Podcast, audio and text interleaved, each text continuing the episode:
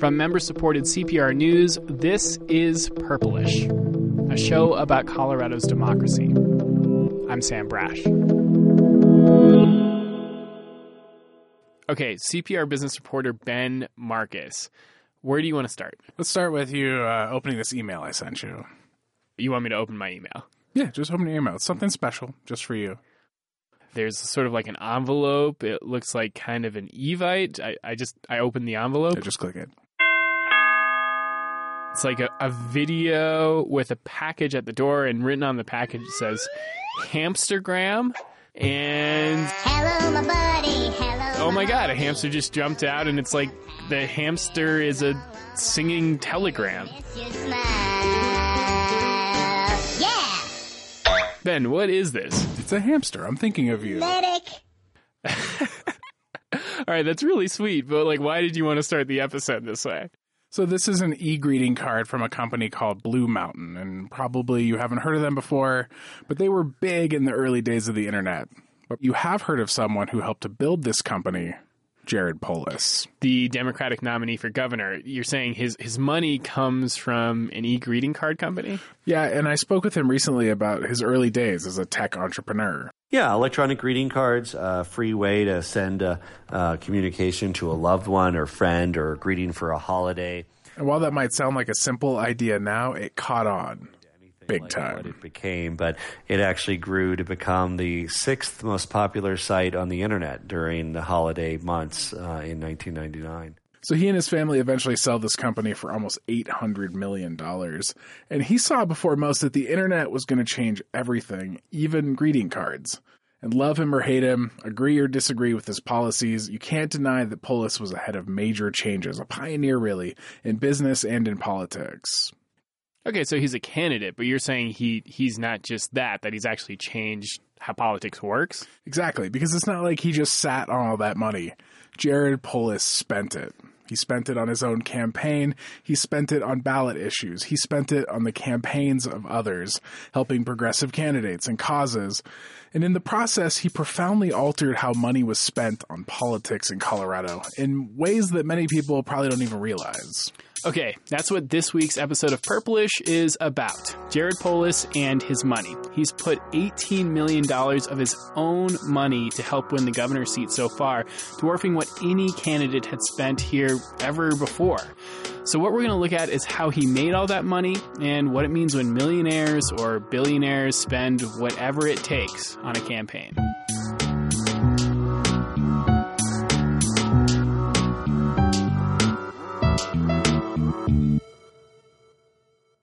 But I think by now most people have probably heard of Jared Polis. I mean, his ads are everywhere, and I think even before that, people knew him as sort of this uh, unusual, passionate congressman from Boulder. But tell me about how Jared Polis got started.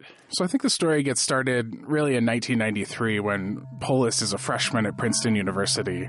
The internet is really in its early days. We're talking text and links. Internet is uh, that massive computer Right. network, the one that's becoming really big now. It was still a mystery even to morning news anchors. So a lot of people use it and communicate. I guess they can communicate with NBC writers and producers. Allison, can you explain what internet is? But Polis and his buddies in college, they're kind of tech nerds and they're playing around with this thing. And they get together and decide that they want to make it easier for people to access this thing called the internet. And they started small. With like 10 modems and a server, and people could dial in, you know, the old, and they would be able to uh, access the internet. Was, For the kids out there, that's an approximation of what it sounded like to dial into the internet. So his friends eventually start a company called American Information Systems, and they sell it for $22 million. How does he get from there to e greeting cards? So his family had a business called Blue Mountain Cards. It was based in Boulder. Kind of a sleepy, sappy greeting card company. And his dad uh, is also kind of a tech nerd, Jared Polis's dad, and he sends him a kind of e-greeting card, just a crude animation. because I'm away at college and, and across the country, and uh, it was a way that they, we could communicate together between our family. And so Jared and his dad see the possibilities, right? That we can go beyond paper cards and create these e-greeting cards. They start a website and Blue Mountain just takes off. The Polises sell, and this is actually one in a series of deals that Polis and his family close, about a seven year period that nets them about more than a billion dollars. Wow. How does Polis go from there to a political career? So Polis actually had a long interest in politics. When he was 11, he fought a development in his neighborhood where he played. He was actually a poli sci major at Princeton. Hmm. And so he jumped into his first political race here in Colorado. And even though he's 25 years old at the time, he has a big advantage money. Lots of money. And one of the first people to realize just how much is this guy. Uh, can you tell me your name and title, please? Uh, right now, Ben Alexander, no title. Okay, so who's Ben Alexander? Well, he's actually the first to really feel the punch of Polis's political might. It's the year 2000, and Alexander is a member of the Colorado Board of Education, and he's up for reelection. And he gets word that maybe it's not going to be the cakewalk he thought it was going to be.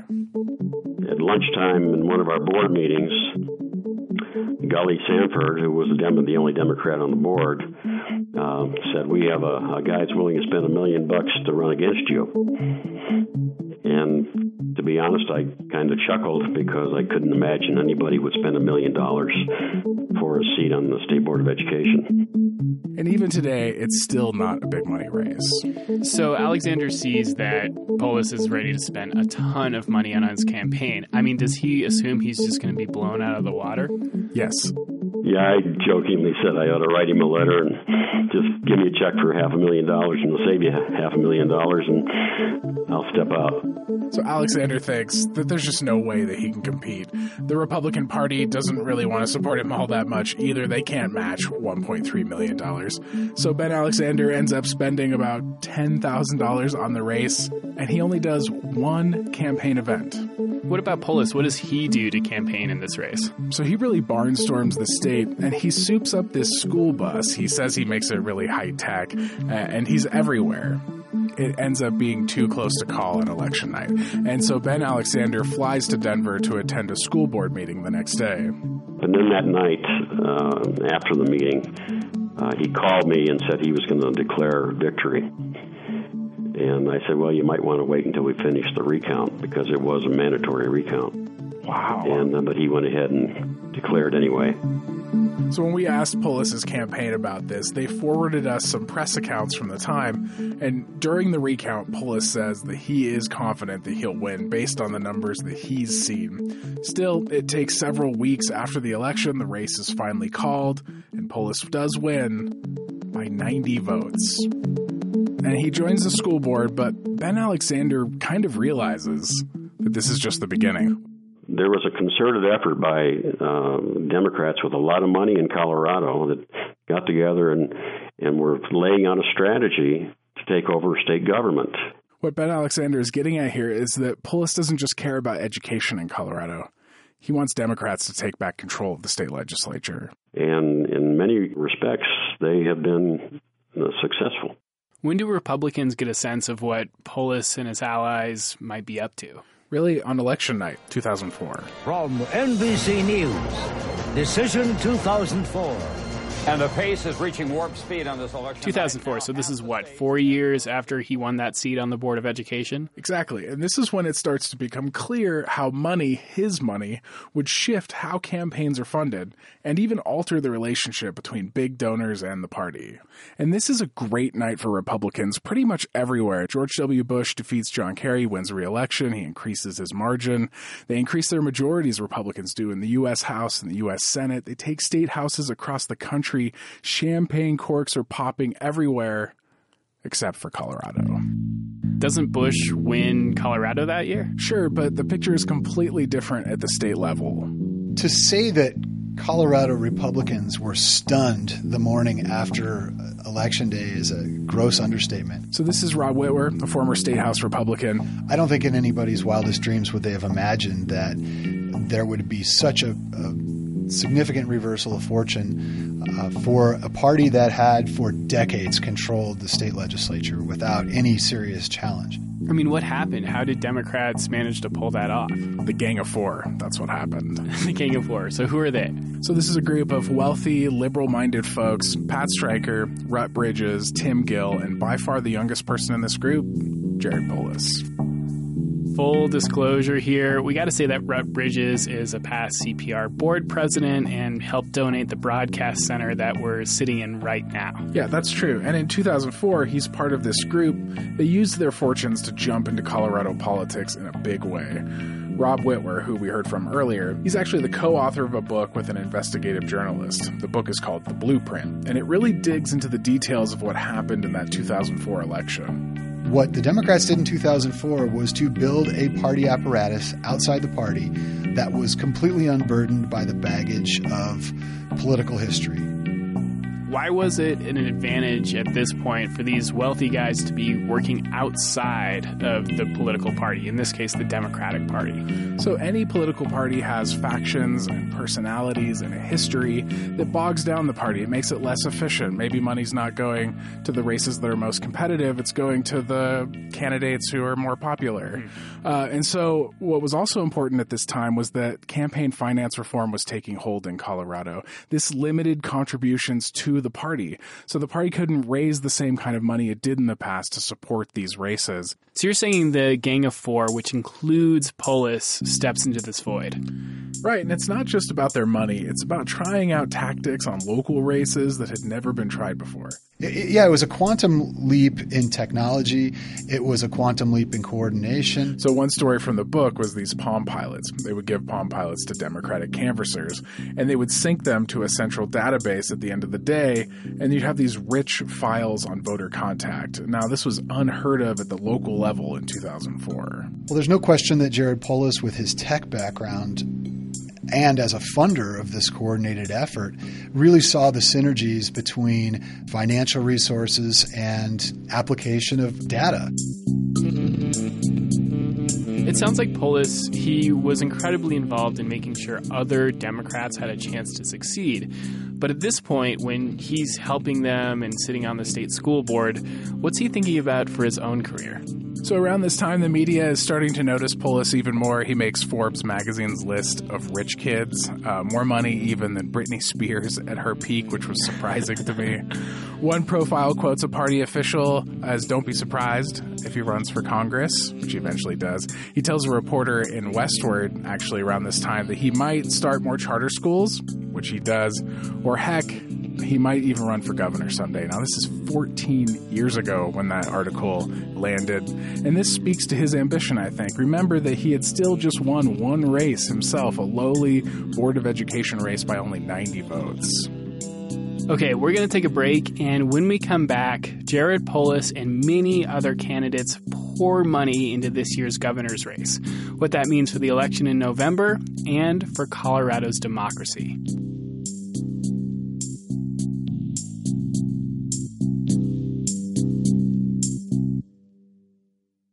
Hey, podcast listeners, this is Brad Turner. And if you like Purplish, you might like the latest episode of another podcast from CPR. I host a show called Centennial Sounds, and the newest installment is actually about something purplish, or just purple.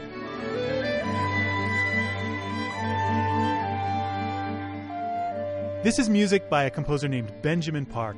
Ben felt exhausted during the 2016 election. He was sick and tired of ugly political battles and he was thinking of how nice it would be if our red and blue states felt a little more purple. So he decided to write music about it. I wasn't going to write a piece that was going to fix that, of course, but to have a certain element of hope. He called his composition For Purple Mountains. He lifted the title from America the Beautiful, which you might know was inspired by a trip up Pikes Peak here in Colorado. Hear an exclusive full performance of For Purple Mountains by Benjamin Park and the story behind it on the Centennial Sounds podcast from CPR Classical. Find it wherever you get your podcasts. And thanks to CPR members for making shows like Centennial Sounds and shows like Purplish possible. You're back with Purplish, a show about Colorado's democracy. I'm Sam Brasch. Ben, when we left off, uh, Polis was still the youngest member of the Colorado State Board of Education. When does he decide to enter the national political scene? In 2008, and he runs for Congress, and he does it in a very Jared Polis fashion. In these times, we need leaders who understand how to create jobs. Jared Polis does. Jared started his first business at the age of 16 and now has created. He spends huge sums of money, more than $5 million in the primary, which was a record, and it becomes actually the most expensive congressional primary race in the nation. Wow. And this time he wins pretty handily. I want to thank you for this opportunity to serve you and to serve our great nation. And I look forward to taking office in January and working hard to turn this country around. So he's been in Congress for about a decade now. What kind of politician has he been during that period of time? It's actually kind of hard to categorize. On some fronts, he's classically liberal. One of the great benefits of the Obama health care plan is that we will allow people to pursue their potential. He's gay, so he's been a leading voice on LGBTQ issues. I mean, the president, like so many American families, has come to the recognition that uh, gay and lesbian Americans ought to be able to uh, have committed relationships and he has a libertarian bent. He's railed against the Patriot Act. He suggested that it might be worthwhile to privatize the Postal Service. He has a tech background, so maybe he's one of the few members of Congress who actually knows how Bitcoin works. But for all the time he spends in Washington, he definitely doesn't ignore Colorado politics. What do you mean? So I look back at 18 years of contributions in Colorado, and he's given to more than 400 different political campaigns. We're talking little races, school board races, all the way up to governor of Colorado. Not a lot of money, sometimes $800 here, a couple hundred dollars there, but it's widespread and it's sustained throughout the years. So clearly he's not a congressman with his head just in DC politics. Why did he decide that this was the year to make the leap from Congress into the governor's race? I'm Jared Polis, and I'm running for governor because Colorado faces real challenges. Well, Hickenlooper is term limited, and Polis won his congressional seat back in 2008, so this is really the first time he could shoot for this office without challenging a sitting Democratic governor. It's also a good environment for Democrats this year, given that it's a midterm with an unpopular Republican president. And one thing I know about you, Ben, is that when campaign finance reports come out, you're you're so excited. It's like you're getting like am. yeah, you you are literally giddy to pore over these spreadsheets and to see where all this money is coming from, where it's going. After Polis declares his candidacy, how does he start showing up in these campaign finance reports? So I think it was always clear from the get go that Polis was going to spend millions of dollars on his own candidacy, but it was still actually shocking to see how much it influenced the campaigns of the other people running for governor. Every time I opened up these campaign finance reports, millions more was pouring into these races, including on the Republican side. But let's focus on the Democrats. We knew that this was going to be a competitive primary. Cary Kennedy, a former state treasurer with the support of the teachers' unions. Mike Johnston was in. He's a former state senator. He had big support. But this was on a level the likes of which I had never seen before, especially when it comes to Mike Johnston and Jared Polis. And just to be clear, Johnston and Polis had very different models for supporting their campaigns. Johnston had a super PAC that was taking in donations and spending money on his behalf, while Polis was giving money directly to his campaign. Right. Johnston has a super PAC called Frontier Fairness, and it's accepting millions of dollars from people like former New York Mayor Michael Bloomberg. Donations to super PACs are unlimited, but the Supreme Court has also said that any individual can donate as much as they want to their own campaigns. So really, it's two different kinds of uncapped spending. And this difference, it really breaks out into the open during a Denver 7 debate this year. Because I think the challenge is if you're going to advocate for campaign finance, Johnston accuses Polis of starting this arms race with his personal it wealth. just means that you can buy in while no one else can raise any money. So I think that you ought to be able to. And Polis fires back that he's just trying to match Johnston's PAC money. Look, if you didn't have all these out-of-state donors, I wouldn't have needed to put in my own money to keep up with you. So you know, it's the money begets money. You know, it's, it's you, you got to compete to get your message out. You don't have to compete. From the research you've done, do you know who started it? So yeah, I looked this up, and Mike Johnston was really the first out of the gate. He announced in 2017 that he was running for governor, and at the time, he started making headlines for breaking records for campaign contributions. So you could make an argument that Polis isn't the one who really started the money war. But he certainly finishes it. They're very close for the early primary season in terms of campaign contributions, but as we get closer to primary election day, Jared Polis just swamps him with cash. And this wasn't just on the Democrat side. Victor Mitchell, who ran for governor in the Republican primary, he spent $5 million of his own money too. Polis, of course, wins the primary. Has this kind of spending continued into the general election? Definitely. So the Republican Walker Stapleton, he's also rich. He's invested 1.3 million of his own money so far, mostly in the primary where he was trying to offset all that Victor Mitchell money. Now, a million dollars would have been a lot of money in Colorado politics just a decade ago, but Stapleton's 1.3 million is totally overshadowed by Polis's 12 million in the primary. Wow. And just like other candidates that have gone up against Polis and his money, they make the money itself a campaign issue. Stapleton says this doesn't translate well to voters. I don't think that's going to sit well with Coloradans. I don't think that they like the idea that somebody uh, is trying to buy an election. And that's pretty much been the standard attack line against Polis since his first days in politics. Is it even possible to buy an election? Because Polis is far from the first wealthy candidate to spend a ton of money on his own campaign. My understanding is that plenty of those self financed candidates tank on election day. That's true. Just because you're rich doesn't mean you're going to win. So I have just called Governor elect Brown, and it is time now for Californians to unite. Meg Whitman was the, probably the prime recent example of this. She spent $140 million of her own money and still lost. Ross Perot, too, if you want to go back even farther. But it's also true that rich candidates, they have flaws like any other candidate. Still, their money makes them instant contenders. What about Polis? When you spoke to him, what did he say about money in politics and his own money in politics? He says that the campaign finance system is essentially broken. Well, you know, again, I think that finding a way that people can raise the money they need for elections without having to rely on uh, special interests or PACs or corporations or self funding is the answer. Polis says he supports some sort of alternative like public financing, but in the meantime, he thinks that his wealth is actually a hedge against the influence of wealthy donors and corporations. Rather than spend, uh, you know, every evening in a you know steakhouse in Denver with a bunch of millionaires, I've been able to have over 250 free meet and greets all over the state. So he says that self-financing is not ideal, but it is more transparent, and he says it does buy him a certain level of political independence. Ben, does that argument remind you at all of any other politicians who've run for national office recently? Sure. It sounds an awful lot like President Trump as a candidate. I'm self funding my campaign. In so many ways, these two candidates are completely different. Right. But in one way in which they are similar is this idea that they are above influence. And those PACs control the candidates. Okay? They totally control. Carson is. In the end, Trump only paid for a fraction of his total campaign costs, but it does show that this is a powerful talking point for wealthy candidates, that they can make this claim that in an era dominated by money and politics, they aren't accountable to anybody except themselves and the voters. Polis is claiming independence, and he'd contrast that to Walker Stapleton, his opponent in the race for governor, who's already getting up to a million dollars in support from the Koch brothers, and at least half a million dollars so far from oil and gas companies.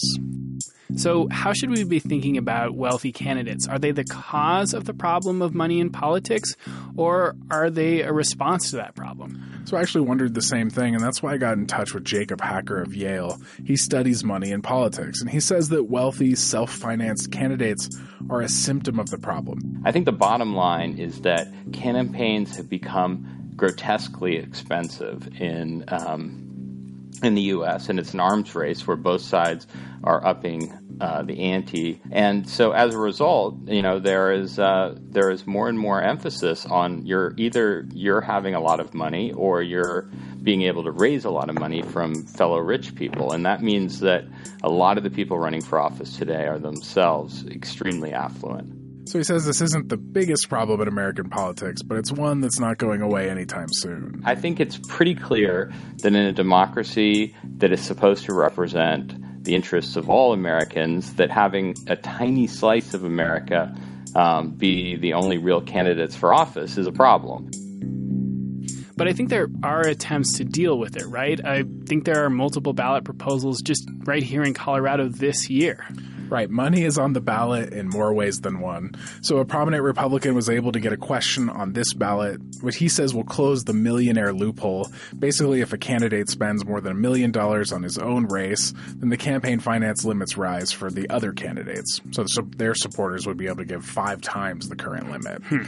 There's also a measure in Denver that takes a different approach to the issue. It would offer some matching funds to candidates, so the old public financing route. So it sounds like, at least in Colorado, people are looking for ways that anybody can be competitive in a political race, even if they're not super wealthy. But because this is a symptom of the fact that campaigns are enormously expensive, as Jacob Hacker says, grotesquely expensive, we haven't seen the last of rich candidates like Jared Polis who will pour their fortunes into their campaigns. Ben, thank you so much. Thanks, Sam. Okay, for those of you playing along at home, here's the latest financial scorecard on the governor's race. So far, Jared Polis has brought in $18.6 million for his campaign, and yes, 18.3 of that comes from Polis himself. As for Walker Stapleton, he's raised 2.7 million so far, with just over a million coming from his own pocket. And of course, there are several outside groups spending big on both these guys. And this week, yeah, we spent a lot of time talking about how one man's money can affect state politics. Next week on Purplish, the impact of another man's family. Walker Stapleton is the Republican nominee for governor. A story from CPR's Ann Marie Awad. And he's got a long track record of public service, much like his great grandfather, Benjamin Stapleton. My great grandfather served five terms. But what's awkward about that is that the elder Stapleton was in the Ku Klux Klan. And that's not even all of Walker Stapleton's family history. He's also a cousin of the Bush family. So his candidacy is this really telling example of how a political dynasty, to use that term, can cut both ways. And it makes you wonder, sort of when you walk into the voting booth, does it matter who a candidate is related to? That's it for this week's episode. This podcast is made possible by CPR members. Learn about supporting CPR or join today at CPR.org. And thanks to everybody who downloaded our first few episodes, especially those of you who did it over a crappy dial up connection. You know, the old. Keep the comments and the feedback coming. Megan Verlee edits this thing. Editing support this week from Nathaniel Minor, Rachel Estabrook, and Kim Wynn. Audio production by John Pino and Brad Turner, who also wrote the theme music you're hearing right now. Additional music from Poddington Bear. See you next week.